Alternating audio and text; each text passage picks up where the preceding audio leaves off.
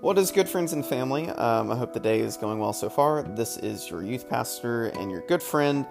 Uh, I almost said neighborhood Spider Man, Marcus, uh, Reverend Gaines Purnell. I forgot my name there for a second. Uh, tonight, doing things a little bit differently since we are not meeting together, which um, I'm not used to, and it's really weird. I don't really like it, but just erring on the side of safety, so I hope that you and yours are doing well. Um, if you have your Pew Bible or just access to a Bible handy, I still can't get past my voice squeaking and cracking, whatever, it's fine. Anyway, we will be in three different places Deuteronomy chapter 4, verses 1 and then 5 through 9, Psalm 147, verses 13 through 21, and then Matthew 5, verses 17 through 19. So, all three of these texts they follow the lectionary. I'm just going from that for tonight, and um, I do not have my Pew Bible handy, so I don't know the the uh, page numbers. I'm sorry about that. So feel free to take a moment and pause this recording, read through the passages, and um, take a moment to think about what stands out to you all. I'll give you time to do that now. So, one reoccurring theme that stands out to me is the call for obedience and observing statutes and ordinances. Moses commands Israel to heed the statutes and ordinances, i.e., laws and decrees. He's teaching to uh, that the Israelites may enter and occupy the land that they're about to inherit, and as such, Israel will serve as an example to all other nations that they are a wise and discerning people. You can refer to Deuteronomy 4 6 there. And through the metaphorical use of the elements and nature, the psalmist instructs readers to praise God for the care and command that God has provided, um, specifically to Israel. And they close the psalm with reminding readers that God has declared God's own statutes to Israel because of how um, basically God has dealt with these people and um, with the ongoing relationship that God has with Israel. And lastly, Christ tells the many crowds after reciting the Beatitudes that he has come to fulfill the law instead of abolishing it. And until this is fulfilled, that they are to continue following what the law commands. So, what does that mean for us?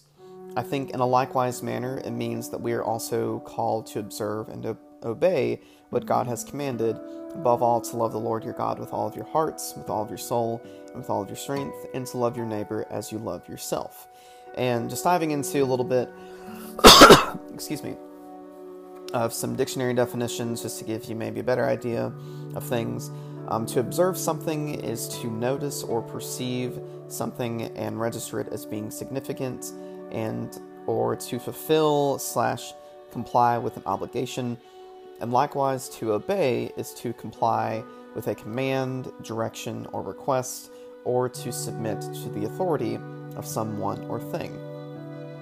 So, taking these things into consideration, I would say, um, for me, in a practical sense, this means obeying and adhering to the command of loving God and neighbor, as I literally just said that, and as cliche as it may sound.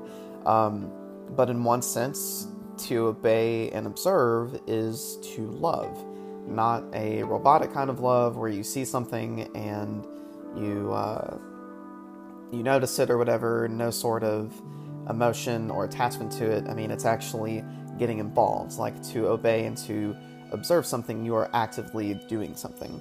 Um, I mentioned that before, like in Sunday school and um, at some other points, but it's being active. If I'm to be a wise and discerning person, like Moses describes, then I'm going to submit myself to the very commandments that God has laid out. This means devoting myself to being a full time student and learner to the Word and its many instructions. It means going outside of myself, outside of my comfort zone, to show someone else the love of God, even if that resembles social distancing um, in this case. It's also observing the world and its inhabitants around me as significant or as though they matter. And to this last point, this really resonates with me because I don't think the world that we live in and the people in it um, see themselves as significant a lot.